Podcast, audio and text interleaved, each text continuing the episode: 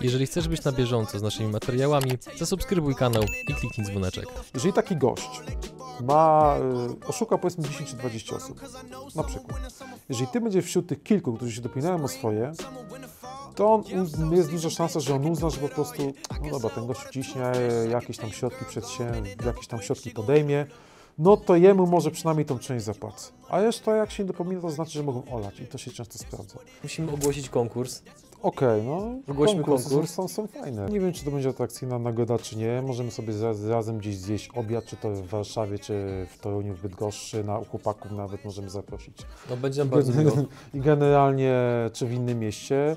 No i myślę, że książka z dedykacją też e, o Mhm. watowcach specjalną byłaby tutaj z jakąś konsultacją Mhm. ewentualnie Super. byłoby w cenie. Czyli Tak na, na myślę. bogato poszedł, nie Bartek? Na bogato, nie? Szanu... Słuchaj, no my zawsze staramy się ugrać dla naszych widzów jak najwięcej, więc cieszę się, że tak powiem, że Nie, no jasna współpracowaliśmy. sprawa, jasna sprawa. Partnerami kanału są mBank, DPD, Twoi eksperci w doręczaniu, SN Accounts, Twój księgowy w UK, Webe Partners, sieć afiliacyjna dla e-commerce. Linki do partnerów w opisie materiału.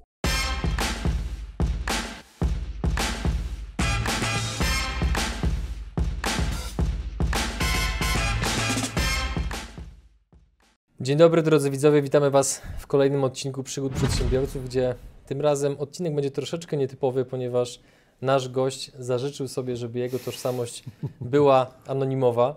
Nie będziemy akurat modyfikowali jego głosu, tak jak to się dzieje na przykład w serii X.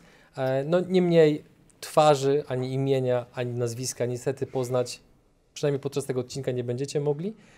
A naszym gościem jest właściciel bloga Białe Kołnierzyki. Tak jest. Okej. I chciałem już powiedzieć cześć i użyć Twojego imienia, no ale No, tak wyszło. no nie możemy, nie? No, no. Niemniej, drodzy widzowie, zanim zaczniemy i oczywiście od rozgrzewki, to zachęcamy Was do tego, żebyście zostawili kciuk w górę, pomagając algorytmowi, żeby wyświetlił ten materiał większej ilości osób oraz żebyście zostawiali przycisk subskrybuj, ponieważ w tym roku celujemy w 100 tysięcy subskrybentów, a im tych subskrypcji będziemy mieli więcej, tym nam będzie coraz prościej zapraszać tak ciekawych gości, jak na przykład właśnie właściciel bloga Białe Kołnierzyki.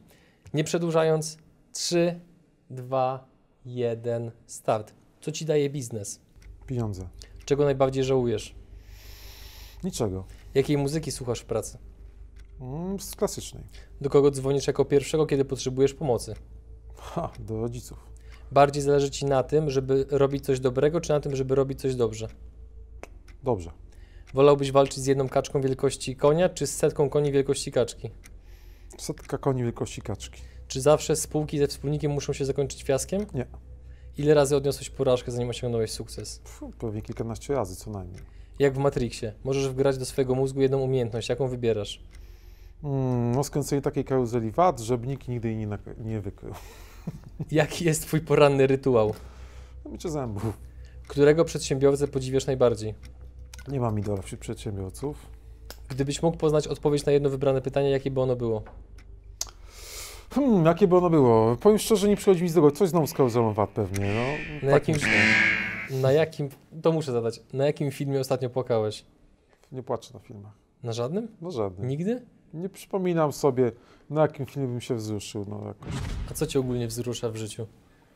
Gdzie krzywda dzieci najbardziej chyba. Dzieciak jak najbardziej krzywda dzieci mi zawsze wzrusza i to, nie, nie, nie, czego nie toleruję, to ludzi, którzy krzywdzą dzieci. To przechodząc do, do głównego wywiadu. Jesteś białym kołnierzykiem?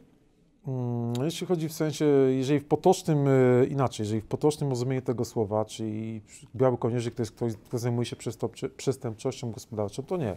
Oczywiście nie, no noszę białe koszule na co dzień, mam styczność z tematami prawnymi i tak dalej, z biznesem, ale nie, nie czyni to ze mnie kogoś, kto by, e, nie wiem, bogacił się na nielegalnych operacjach giełdowych lub też e, na wyłudzaniu VAT-u i tak dalej. To, Mhm.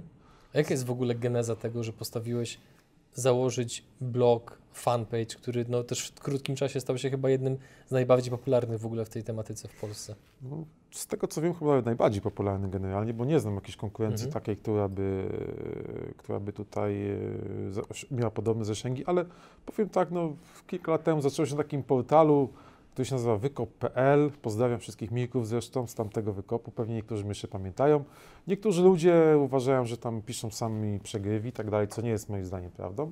Więc tam sobie zacząłem po prostu, odpowiedziałem na kilka komentarzy odnośnie przestępczości gospodarczej, bo tam miałem akurat wiedzę na, ten, na, na, na dany temat. Yy, No i dalej cóż, yy, no, wrzuciłem kilka takich historii, dosyć prostych w sumie, prostych przekazie, takich, takich zasłyszanych yy, z praktyki, od ludzi, których znałem osobiście. Więc po prostu to chwyciło, ludzie zaczęli się interesować, tam pisali mi w komentarzach załóż jakiś swój tak, tak dalej. No założyłem dwa, białe kołnierzyki i watowcy. No i tak się zaczęło to bujać, bujać, bujać, bujać. Tak sobie pomyślałem, że w sumie mówię, no co tam, dlaczego by na Facebooku jakiegoś fanpage'a i zrobić, zobaczymy, co tam się będzie działo. Tak z czystej ciekawości, bo to w ogóle nie przynosiło wtedy żadnych pieniędzy.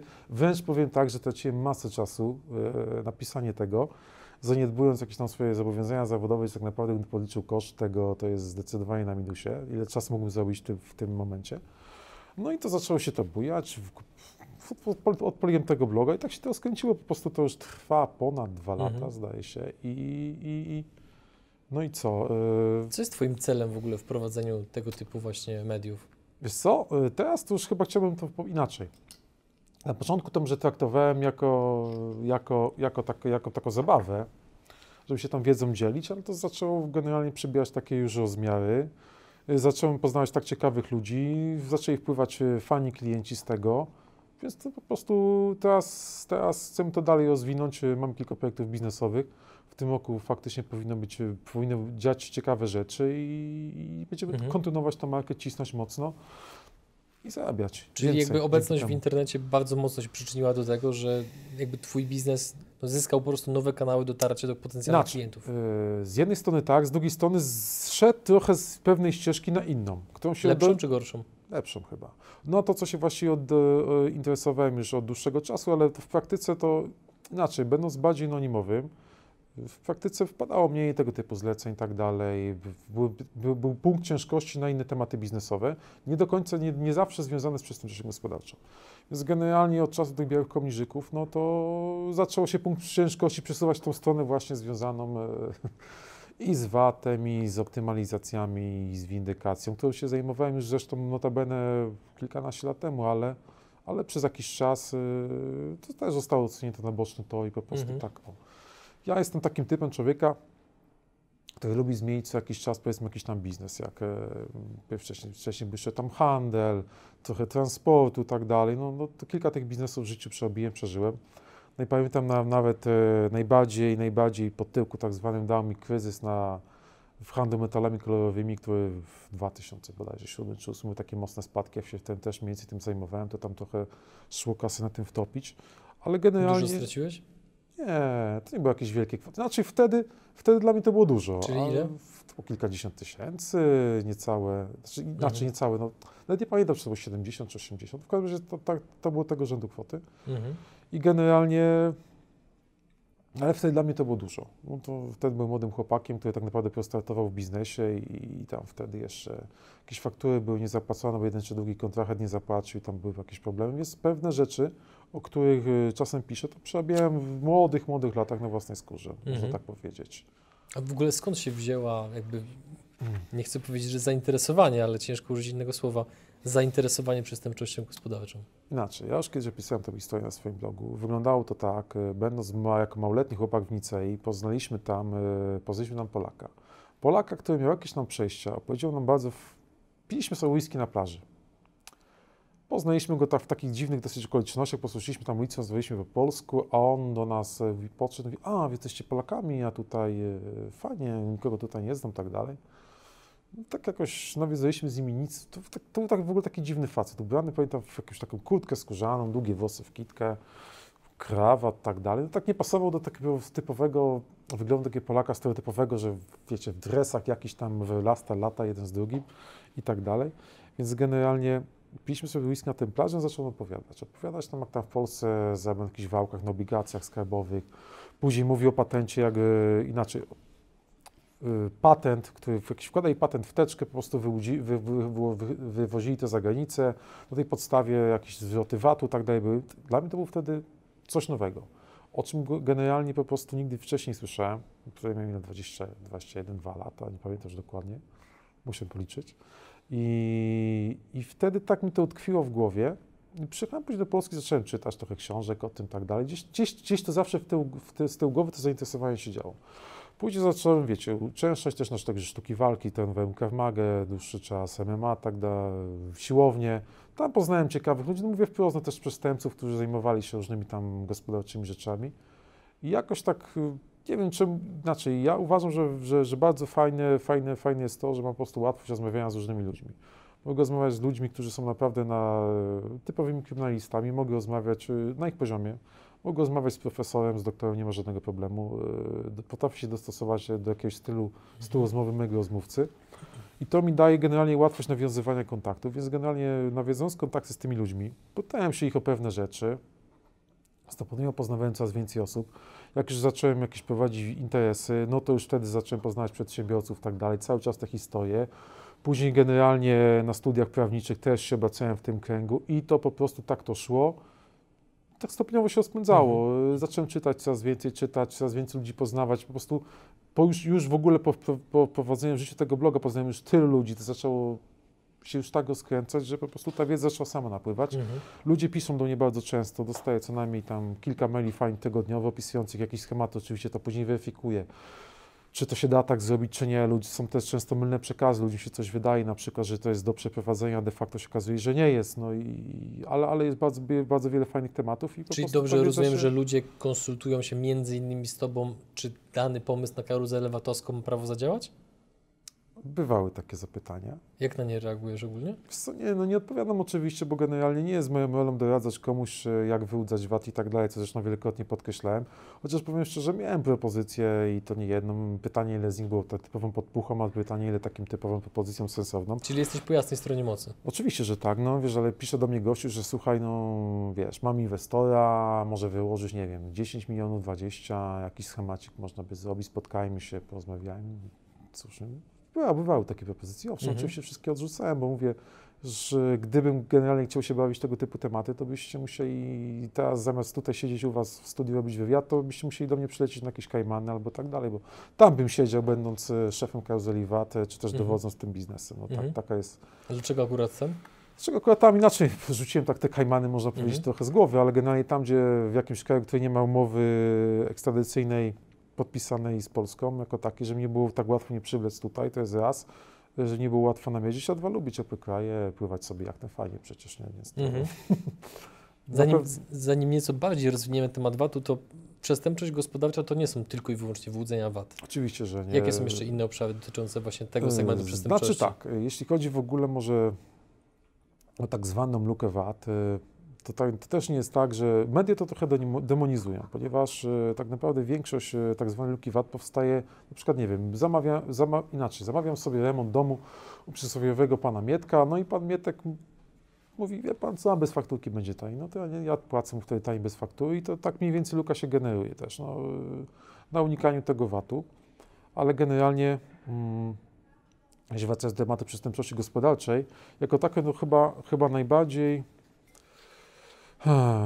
rozpowszechnionymi rodzajami takimi, to po pierwsze będą tak, mm, niepłacenie kontrahentom z premedytacją, bo nie mówię o tym, o sytuacji, w której gość po prostu faktycznie nie ma z czego zapłacić, e, biznes mu nie idzie, tylko ktoś, kto rozkręca jakieś tam firmy ściśle z myślą o tym, żeby nie zapłacić kontrahentom. Są takie przypadki bardzo często.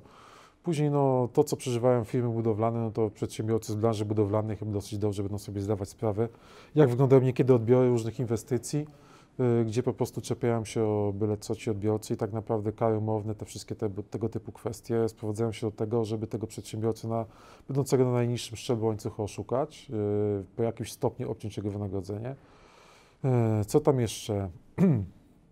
kredyty, wyłudzenia różnych kredytów, y, no i przede wszystkim przetargi, ustawianie przetargów, szczególnie na, tych, na, na, poziomie tak zwanym gminnym, y, jakieś tam drogi i tak dalej, to jest, to jest bardzo powszechne i, Mhm. i to zresztą to jest nie tylko w Polsce, ale, ale generalnie u nas to jest dosyć tak rozpowszechnione.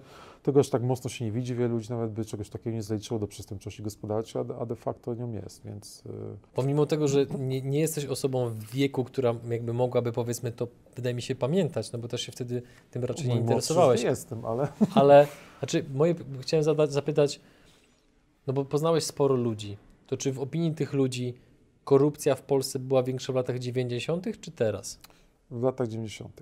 Teraz to trochę, trochę standardy się zmieniają na lepsze na całe szczęście. Ja tu generalnie powiem tak, że wbrew temu, co niektórzy mówią, popierające, osoby popierające pewne, pewne partie, bardziej radykalne, że Unia to samo zło, tak dalej, to ta Unia Europejska wymogła naprawdę wiele ciekawych procedur, zmierzających też między innymi do tego, żeby to ukrócić, wziąć za mordę, za przeproszeniem to towarzystwo troszkę i wymusiła pewne, pewne mechanizmy i pewne rzeczy, które, które są, yy, spowodują, że ta korupcja jest trochę mniejsza mimo wszystko. Jakoś to tak wszystko za, zaczyna to iść w tym dobrym kierunku. Te stare kadry się wymieniają, te nowe są już trochę mniej przysiągnięte tym całym yy, spadkiem po komunie, tak bym chyba to nazwał.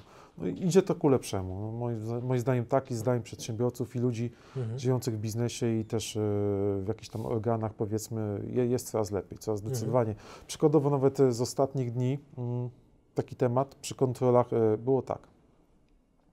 Zmienili, co, nie pamiętam co dokładnie pokombinowali z paliwem, e, zmienili zasady naliczania, z, chyba bodajże z października na listopad, już teraz dokładnie w, w głowie musimy sobie to ułożyć, ale były kontrole. Były kontrole związane przez Urząd Celny i teraz, y, co przedsiębiorcy mówili, że jeżeli tak, przyjedzie stary celnik na taką kontrolę do takiej firmy, to on tam wejdzie, tam popatrzy 10-15 minut, wpisze w protokole, że był powiedzmy 5-6 godzin i dobra, tam luz. Przyjadą młodzi, nie ma takiej opcji. Kontrolują od zera, wszystko, wszystko przetrzepane równo i po prostu tak to wtedy teraz wygląda. Ci starzy, którzy tak olewali sobie trochę takie mhm obowiązki odchodzą w niepamięć, młodzi są już bardziej zdecydowanie, cisną na wynik, są bardziej już mniej podatni na korupcję. Młodszy, na przykład młodszy policjant tak często już nie przyjmie łapówki. Chociażby w tej drogówce mm, tak zwanej, gdzie, gdzie wszyscy się śmieli, że zawsze taką bazę, policjant miał zawsze więcej z tych łapówek, niż, niż de facto z pensji, ale y, z tego co ja wiem, to młodzi policjanci już to zupełnie co innego.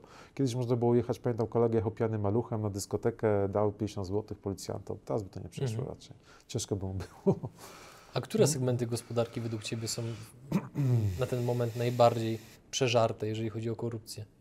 Przeżarte. Przede wszystkim wszystkie przetargi budowlane, bo to generalnie jest e, tam, gdzie jest inaczej. Tam, gdzie jest najwięcej pieniędzy, zawsze wystarczy spojrzeć, które zamówienia generują największe największe jakieś tam przychody i tam, tam ta, ta korupcja się pojawi. No chociażby teraz ten słynny przetarg dla totalizatora, gdzie była afera sprzed kilku miesięcy, gdzie, gdzie, gdzie były ustawione naj, najdroższe na rynku automaty Gausselmana zostały zakupione podobno, mówię podobno, bo ja oczywiście tego głową, głowy za to nie dam, jednak dziennikarze przeprowadzający śledztwo gospodarcze ustali ten fakt, że tam wchodził w grę prawdopodobnie lobbying i najdroższe automaty, kilkukrotnie droższe od porównywalnych maszyn polskich producentów przeszły. Dopiero jak zaczęła się robić taka już większa awantura, no to zrezygnowano z dalszego tutaj, rozpisano kolejny przetarg i tam już trochę to inaczej wyglądało. No ale jeśli chodzi o budowlankę, no to po prostu takie roboty, gdzie często ciężko zweryfikować czy tak e, dokładnie, dokładnie rezultat końcowy. Tam, dobry przykład to jest droga. Droga niby jest zrobiona, niby jest kontrola, ale często ta kontrola jest po prostu e, jest po prostu zwyczajnie ustawiona. Może, może podam taki przykład. Mogę tu posłużyć się jako przykład. Więc tak. Yy, jest sobie firma, firma A, która ma własną wytwórnię mas bitumicznych, yy, tam sobie wytwarzają, ma wszystkie możliwe maszyny, sprzęty, zatrudnia ludzi, po prostu od wielu lat funkcjonuje, świetne przedsiębiorstwo i tak dalej. Rozpisuje przetarg, jest rozpisana przetarg na, na, na drogę w jakiejś tam gminie, ileś tam powiedzmy 10 km. No i okej, okay, firma daje jakąś tam ofertę, ta oferta jest według obliczeń nie da się taniej. No po prostu nie ma takiej opcji. No nagle się, nagle się okazuje, że przetarg wygrywa firma, która jest 20% tańsza. No jak to się dzieje? No jakim cudem? Co się później okazuje, że tak, e, co prawda firma ta, która wygrywa przetarg, kładzie tą drogę, niby, niby jest specyfikacja, ale generalnie tak. A to materiał, te, tego materiału trochę jest mniej, to nie takiej jakości, tu pół metra niższa warstwa i tak się w sumie uzbiera, że po prostu położą tą drogę, przyjeżdża kontrola z urzędu gminy, ale to inaczej, to robi się tak, e, że, że pewne odcinki tej drogi są zrobione w sposób prawidłowy. Powiedzmy na 10 km jest taki kilometr. Rozwalony na dwa miejsca. I kontrola jedzie tutaj, jedzie tutaj i robi odwierty i robi dokumentację tam, gdzie jest dobrze wszystko. Wszystko w papierach się zgadza, a reszta drogi jest totalnie spieprzona.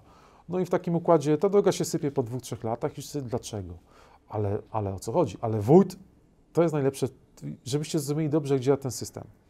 Bo wójt jest rozliczany z tego w oczach mieszkańców, ile tych dróg pobuduje. Więc jeżeli druk postawi, wójt postawi e, 10 km do kiepskiej drogi, mieszkańcy się cieszą, to jest dobry wójt, jest super. A jeżeli ta droga się spadnie po dwóch latach, to będą na kogo psioczyć? Nie na wójta, tylko na firmę wykonawczą, na, na, na wykonawcę. Natomiast gdyby przyszedł wójt, który by zrobił dobrze i wybrał firmę faktycznie dobrą, gdzie tej drogi byłoby 7 km, to żeby było, a tamten wójt był lepszy, on więcej tych dróg budował i tak dalej. Na tej zasadzie to funkcjonuje, więc ci wójtowie tak oni sobie wolą, wiesz, Mhm. przy- na tych, zrobić więcej byle czego, żeby to wyglądało i to, i to jest taki mechanizm, który powoduje po prostu, że że tej korupcji jest bezciśnie, nie da się, nie da się wygrać przetargu, jeżeli yy, inaczej, jeżeli rozpisujesz przetarg, jest specyfikacja, jeżeli chcesz wygrać, nie mając jakiejś infrastruktury i podzielić się jeszcze z wójtem, to musisz po prostu oszukiwać na, na, na materiałach i tak dalej. No nie da się inaczej jakości, nie? Mhm. Przecież to, to kryterium, które de facto nie jest prawne, ale, ale do tego się sprowadza, że, że wygrywa prawie zawsze cena najniższa, powoduje całą masę patologii, no ale no, ten, kto wprowadził tą ustawę, to nie wiem. Nie wydaje mi się, żeby zrobił dobry ruch, po prostu. No Mhm. tak, rozgadałem się trochę, nie czy nie zgubiłem wątku, ale no tak. Nie, absolutnie. Jak, kontynuując go, to, to powiedz, jakie jeszcze inne branże są najbardziej narażone na przestępczość gospodarczą? Co, transport. Transport generalnie to jest najciekawsze, bo nie dość, że w transporcie nie płacą, co jest dosyć powszechne, albo płacą, chyba firmy właśnie budowlane i transportowe mają najwyższy współczynnik w ogóle ze wszystkich, jeżeli chodzi o opóźnienia w płatnościach od kontrahentów, to często transport jest wykorzystywany w, w karuzelach VAT. Y, Prosty przykład był taki, nawet chyba opisałem na swoim blogu, tak opisałem, jak śruta sojowa jechała z Hamburga. Generalnie śruta sojowa to jest taki produkt, który fajnie się sprzedaje do rolników, tak dalej, do jakichś tam zakładów. Tyle, że y, VAT-u tego tam dużo nie ma na, na, jednym, na jednej ciężarówce, wie, żeby sobie to przywłaszczyć, więc, y, więc po prostu koszty transportu są bardzo duże. Więc co się robi? Są spedycje, które, które wynajmują firmy transportowe. Firma transportowa jedzie do tego Hamburga, przywozi tą śrutę sojową, odbiorca tą śrutę bierze, sprzedaje bez VAT-u, a spedycja przewoźnikom nie płaci. I te, te, ci przewoźnicy są, jak służą, jak, nie chcę powiedzieć, że muły, no ale generalnie są wykorzystywani po prostu w, nieświadomie w tych, tych takich VAT-owskich różnych rozgrywkach i, i tak to wygląda. I to, to, to jest rzecz, o której mm, niewiele się mówi. Skala, jaka tego jest, powiem szczerze, ciężko szacować, nikt takich szacunków za bardzo nie prowadzi. Są ewentualnie, można sobie popatrzeć na jakieś tam fora transportowe, ale wielu ludzi w ogóle tego nie wiąże z przestępczością VAT-owską, że ktoś komuś za coś nie płaci. Ale jest wielu schemat, in, inny przypadek jest na przykład, nie płaci się spedycjom. Inaczej, bardzo fajny schemat VAT-owski był, mogę się posłużyć schematem VAT-owskim, bo Mhm. to taki mój konik, więc ja tutaj o Oczywiście, to opowiadam proszę. tutaj.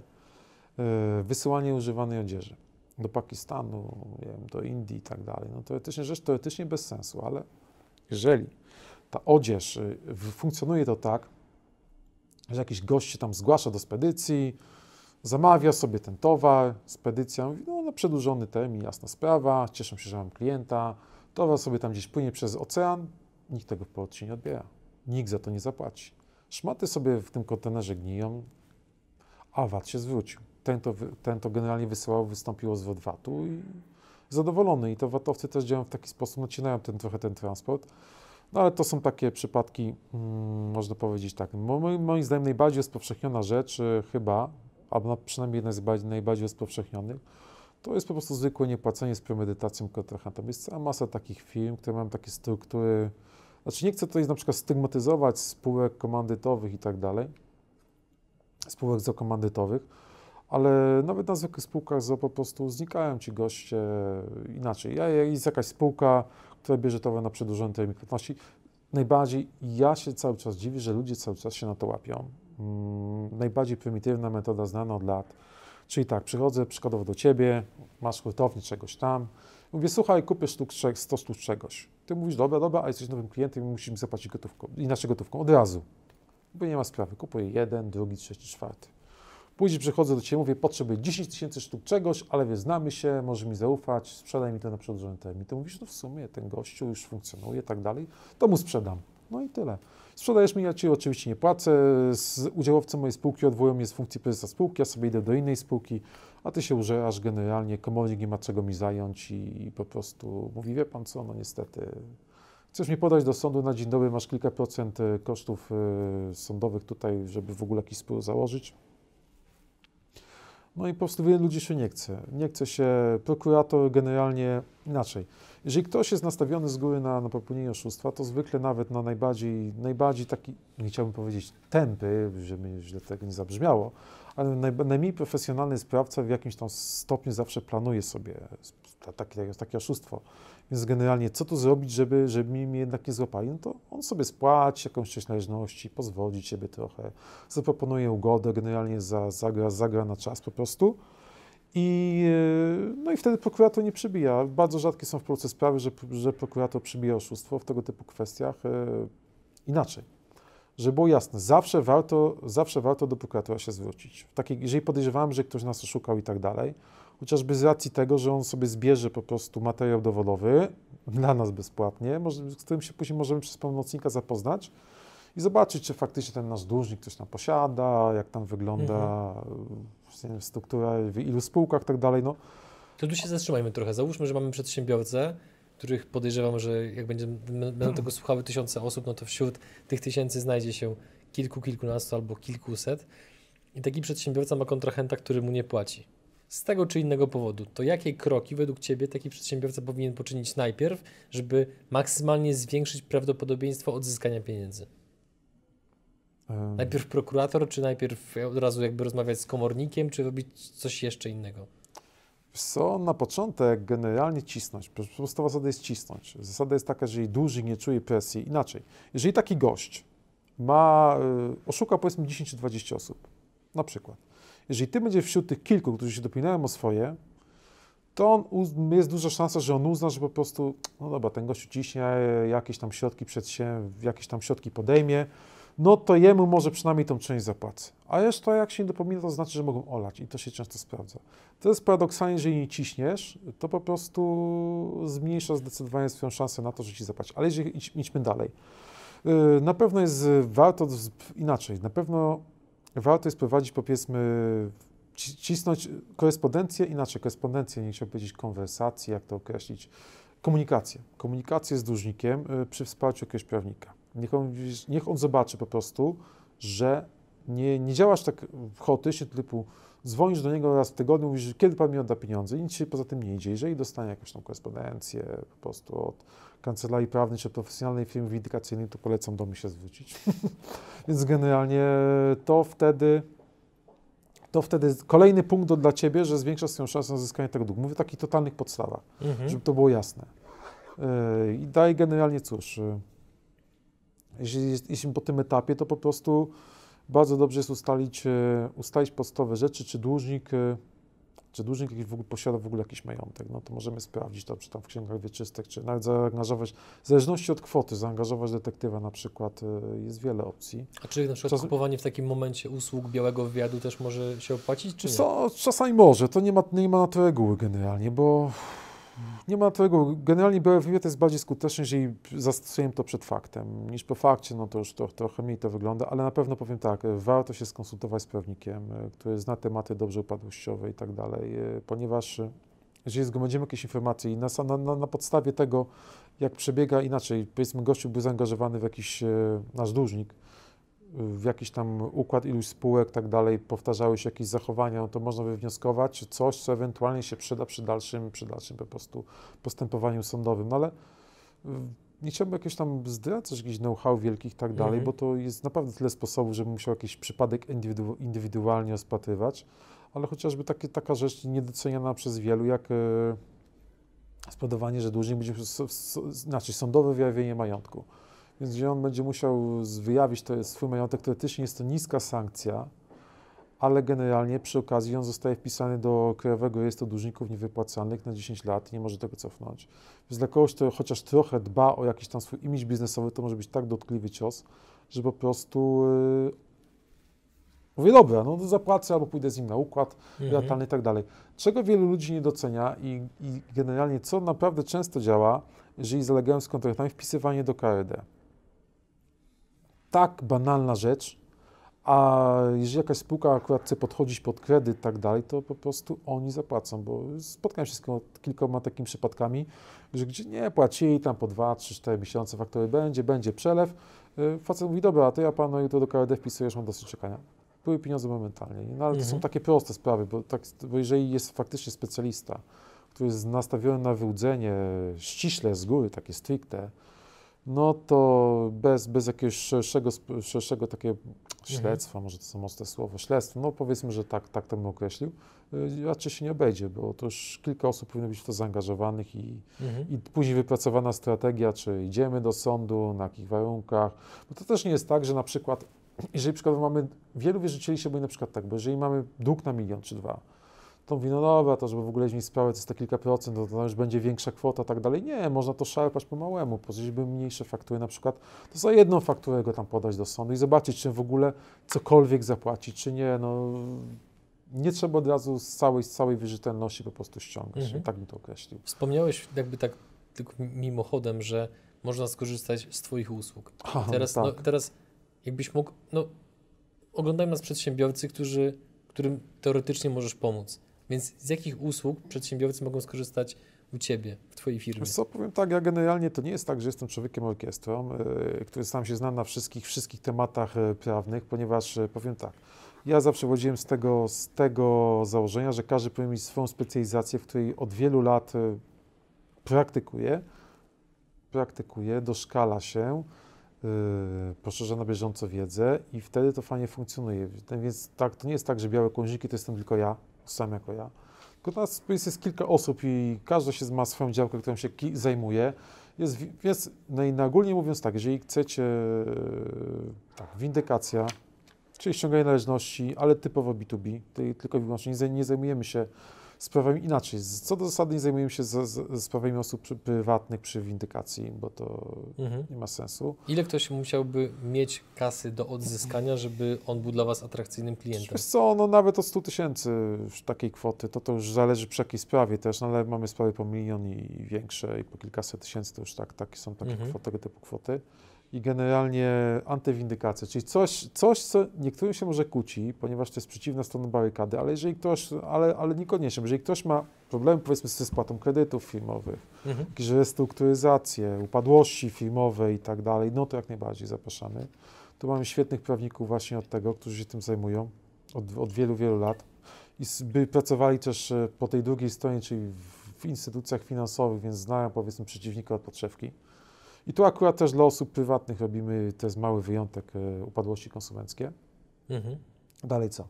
Wszelkiego rodzaju podatki, optymalizacja ryzyka, czyli VAT oczywiście, yy, spółki zagraniczne, tego typu kwestie po prostu. Tutaj, tutaj jak Mhm. najbardziej zapraszam i powiem tak jeszcze napomknę, że akurat jeżeli chodzi o te kwestie właśnie podatkowe i optymalizację ryzyka, dla, dla, no to jest akurat temat na topie, ponieważ no, po tym, co nasi, nasi kochani rządzący wyprawiają, klimat dla biznesu wiadomo jaki jest. Yy, Będziemy robić takie fajne szkolenie dla przedsiębiorców myślę, że chyba najlepszy na rynku, bo generalnie jest Mhm. bardzo mało tego typu materiałów. Przynajmniej ja się postaram, żeby było naprawdę samo mięso w tym.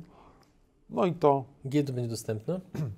wiesz co, yy, tak planowo myślę, że gdzieś koło wakacji. Okej, to drodzy widzowie, jak to szkolenie już będzie dostępne, to na pewno w opisie pod tym filmem będzie link prowadzący do e, tej strony. Natomiast no, w momencie publikacji tego materiału tego prawdopodobnie jeszcze nie będzie, więc trzeba będzie chwilę na to poczekać.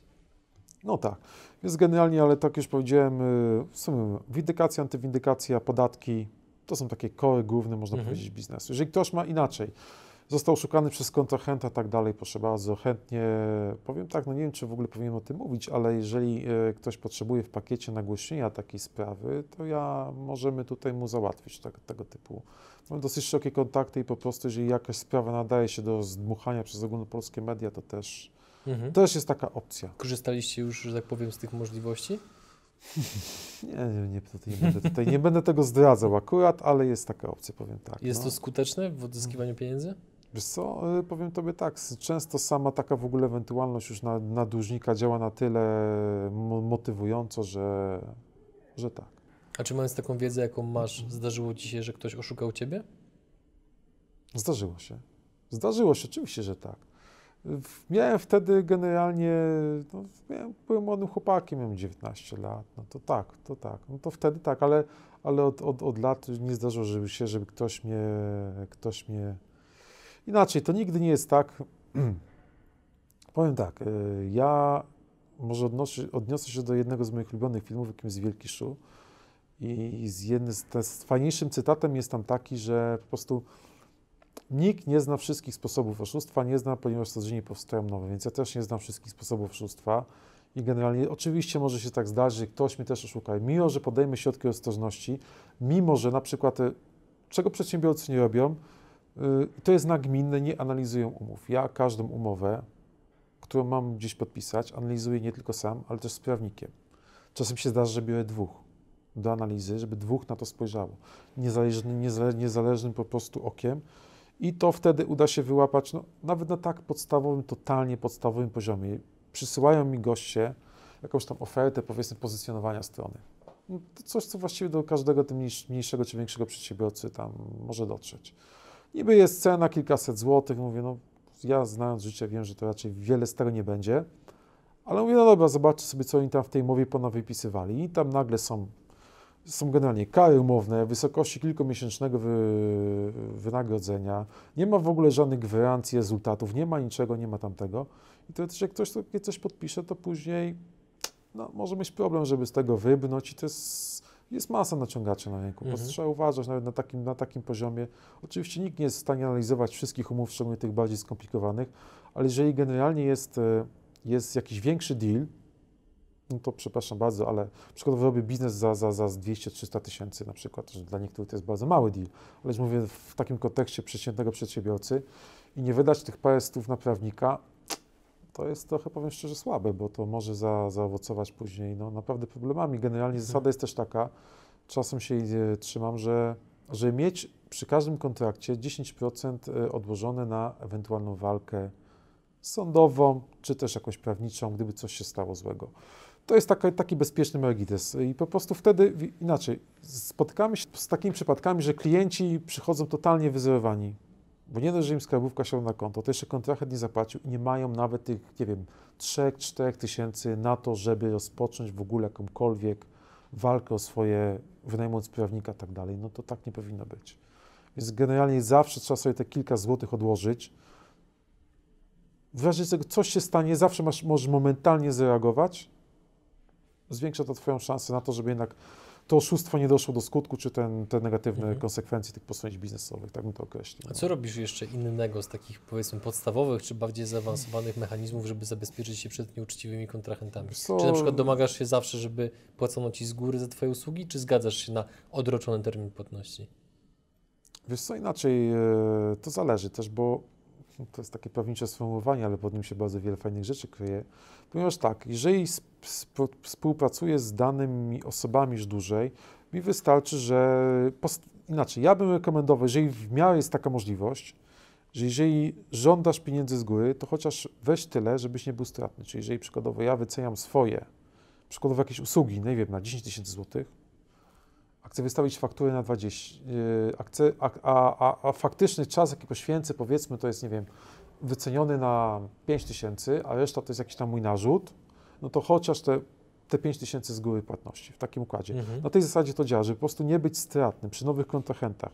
Co do zaufania, powiem szczerze tak, no tu już trzeba kontrolować na bieżąco. Właśnie tu wielu, wiele osób się łapie, że ten kontrahent płaci, płaci, płaci, nie kontrolują go, bo no, płaci od dwóch, trzech lat, no, większe kwoty, mniejsze i nagle w pewnym momencie wszystko się sypie, bo nie widzą tych symptomów, jakie, jakie, jakie generalnie jakie generalnie można byłoby zaobserwować, yy, tego, że, że on może stracić za chwilę płynność finansową. I to później skutkuje naprawdę sytuacjami niezbyt ciekawymi, no bo mhm. No bo wiadomo. A korzystasz z jakichkolwiek usług wywiadowni gospodarczych? Wiesz co, mamy detektywów do współpracy i tak dalej. Tak, przy takich skomplikowanych sprawach to jest wręcz... Ja sam na przykład mhm. nie mam licencji detektywa, więc zgodnie z prawem nie mógłbym przez, przetwarzać pewnych informacji. No, my działamy zgodnie z prawem albo na granicy, ale zawsze, zawsze tak, żeby było zgodnie z prawem. Więc, yy, więc tak, jak najbardziej, mhm. zdarza się. A w kontekście jakby twojego już koniku, czyli VAT-u, jak nie stać się częścią karuzeli Oj. VAT, o których się tyle hmm. słyszy? Jak nie stać się częścią karuzeli VAT? No, kluczem przede wszystkim jest to, Może żeby... w ogóle zacznijmy od tego, czym jest karuzela VAT dla tych, którzy mogą nie wiedzieć, bo takie też osoby prawdopodobnie się zdarzą. Nie chcę mi się w to wierzyć, że, ktoś w dzisiejszych czasach nie wie, czym jest karuzela VAT. Powiem szczerze, jest to pytanie tak podstawowe, ale postaram się jakoś na, pokrótce na nie odpowiedzieć. To jest taki schemat, w którym w pewnym momencie ten VAT gdzieś jest niezapłacony do budżetu. I albo to, to stanowi zysk, właśnie ten niezapłacony VAT. W innym znowu, e, w innym znowu sch- w rodzaju schematu po prostu ktoś sobie VAT e, nienależny zwraca. Czyli przykładowo fi- finguje eksport albo wewnątrz, bardziej wewnątrz wspólnotową dostawę towarów, której de facto nie ma i żąda zwrotu VAT-u od y, Urzędu Skarbowego, a ten towar sobie gdzieś tam pokotnie sprzedaje klientom bez faktur i tak dalej. No ale no, Mhm. karuzela, jako klasyczna karuzela, jakby to, to w, prost, w prostych słowach wyjaśnić, pro- proste pytania są często najtrudniejsze. Y, Klasyczna karuzela właśnie polegała na, na wyłudzeniu tych nienależnych zwrotów i, i towar krążył cały czas w kółko, tak między różnymi firmami, jednak gdzieś znikało nie płacąc tego VAT-u, y, Mhm. a inna z kolei kolejna w łańcuchu, kolejna w łańcuchu sobie ten VAT zwracała i to był po prostu ten zysk. Czy, teraz, czy obecny system podatkowy jest szczelniejszy od tego, który był kilka lat temu? No bo już niejednokrotnie się można było słyszeć w telewizji, że obecny rząd trochę chwalił się tym, że uszczelnił pewne rzeczy. Znaczy tak, tak, tak wygląda z e, Twojej perspektywy? Inaczej, z, y, pewne przepisy, które wprowadzili, oczywiście system trochę się uszczelił. Chociażby te narzędzia ana- analityczne jak JPK VAT, które de facto nie są bronią skierowaną nie tyle przeciwko karuzelom, co przez takim, przez, przed, y, przed najbardziej prymitywnymi formami unikania tego VAT-u, czyli handel kosztami. Gdzie teraz naprawdę łatwo dosyć to namierzyć, jeżeli się chce i to nie jest jakiś wielki problem, ale przez, inaczej. Jeżeli mamy na przykład coś takiego, tak było do 2000, końca 2018 roku, że że jakiś tam podmiot składał, nie składał przez, podmiot spółka słup powiedzmy, nie składali sobie przez, przez 3 miesiące deklaracji, nie składali pliku JPK VAT, system to wyłapywał po trzech miesiącach dopiero, to gdzieś tam było analizowane w Warszawie, szło zawiadomienie do Urzędu Skarbowego e, lokalnego, skarbówka zanim ta wjechała na kontrolę, to minęło czasami nawet i pół roku. 5 miesięcy, powiedzmy, różnie to bywa. Akurat w tym wypadku teraz e, pójdzie zapytanie do Ministerstwa Finansów o ściśle tą kwestię, ale to już odłóżmy na chwilę na bok. I w, i w takim układzie to było zdecydowanie zbyt wolno, żeby wyeliminować te znikające, tak zwane znikających podatników z rynku, ponieważ karuzele VAT-owskie tak naprawdę taki znikający podatnik wystawił ileś tam faktur przez 3-4 miesiące, znikał z rynku, wchodził w innego miejsce nowy i tak nowy. Tak, takie schematy najczęściej spotykane w łańcuchy, tak miały po kilkanaście spółek w takim układzie, gdzie jedna znikała i ten VAT gdzieś tam wyłudza. Powiedzmy, kilkanaście, towar szedł przez kilkanaście spółek. Bo troszeczkę odbiegliśmy od głównego pytania, które Ci w właśnie, ogóle bo zadałem, to może wróćmy do, do tego jakby meritum, jak nie stać się przypadkiem częścią karuzeli VAT. Powiem Tobie tak, tak na dobrą sprawę nie da się tego uniknąć. Ryzyka w 100% nie ma takiej możliwości, ponieważ przy obecnych, e, przy obecnych tutaj e, realiach działania aparatu skarbowego no, są w stanie każdemu przybić e, uczestnictwo w jakimś tam schemacie VAT-owskim. Może się pos- posłuży na przykładzie. Jest sobie przykład zresztą życia wzięty i będziemy myślę, że walczyć tutaj o tego klienta. Chodzi tam o 2,5 miliona złotych, złotych zablokowanego zwrotu. Więc tak, jest firma A. Ta firma kupuje jakiś tam towar od, od oficjalnego dystrybutora towaru na Polskę. Są, jest tylko dwóch takich dystrybutorów. Ten dystrybutor bierze towar z jakiejś tam firmy, powiedzmy niemieckiej, który jest producentem, ten Niemiec, tak? No i ta firma A kupuje sobie od tego polskiego dystrybutora oficjalnego. Ta firma figuruje we wszelkich rejestrach, działa wiele lat na rynku. Sprzedaje sobie polska firma do firmy czeskiej, na przykład do firmy czeskiej. Ta firma czeska również działa wiele lat na rynku, ma renomę, y, figuruje we wszelkich możliwych rejestrach. No i tak. I pewno, pewnego dnia skarbówka przychodzi do tej polskiej firmy A i mówi, panowie, ale sorry, my wam tego zwrotu nie damy z tytułu eksportu do czeskiej spółki, ponieważ y, wy jesteście częścią schematu karuzeli tam VAT-owskiego. No, właściciel firmy A mówi, jak, jak, jak to jest możliwe? No to ci ze skarbówki mówią tak, no wiecie co, wy niby kupiliście od dystrybutora oficjalnego, 100% sprawdzony, mieliście wszystko po prostu poukładane tak jak należy, ale się okazało, że ten dystrybutor nie, my uważamy, że on nie był w stanie tego towaru aż tyle mieć na stanie i kupić go od tego niemieckiego producenta, więc musiał gdzieś kupić od jakichś grup przestępczych, a później się okazało, że ta spółka z Czech jeszcze sprzedała, sprzedała takiej spółce ze Słowacji, która się okazała znikającym podatnikiem gdzieś tam w dalszym etapie karuzeli. No ale jak, jak, jak, ta, jak ta polska firma, a w ogóle ma to zweryfikować y, kontrahentów, swoich kontrahentów, no, no nie jest w stanie tego tak naprawdę zrobić. Jeżeli to są firmy działające poza tym wiele lat na rynku legalnie i tak dalej, no to tak. A skarbówka i tak się czepi. Jednak, żeby mimo wszystko mimo wszystko, żeby zminimalizować to ryzyko, po pierwsze trzeba sprawdzić to, czy jak długo istnieje spółka. Jeżeli inaczej, czy jeżeli jest to spółka, która dopiero co y, otworzyła swoją działalność, jest to działalność w wirtualnym biurze tak zwanym najczęściej. Jeżeli, y, jeżeli jest y, prezes bardzo młody, który nie pasuje nawet, nie wiem, 20-letni chłopak do jakiegoś handlu złotem y, na dużą skalę, przykładowo, były takie przypadki, gdzie generalnie jeszcze nie, nie chcę stygmatyzować jakiejś narodowości, broń Boże, tak dalej, ale powiem tak, wschodnio brzmiące nazwiska bardzo często przewijały się no, no, w karuzelach i tak samo, przejdę może jeszcze później do tego, tak samo, do, jeżeli będziemy mówili o elektronice, o, o, o tych, bo to są bardzo fajne sprawy, więc generalnie Generalnie ta wiarygodność, jeżeli, jeżeli ta wiarygodność tej spółki jest niska, nie ma żadnej w ogóle swojej jakiejś sensownej strony internetowej, albo ona zrobiona na jakimś tanim szablonie, co, co w branży, gdzie w branży standardem jest e, jakiś tam wizerunkowy, wizerunkowy wyższy poziom, no to już powinniśmy, powinniśmy tak spojrzeć takim troszkę bardziej krytycznym okiem. I teraz tak, e, jeśli, e, jeśli do tego jeszcze Powinniśmy sprawdzić oczywiście to, czy oni figurują we wszystkich rejestrach VAT, czy są płatnikami VAT, czy się zgadza ten rachunek na tej słynnej białej liście, czy jest i tak dalej, czy są jako VAT aktywni.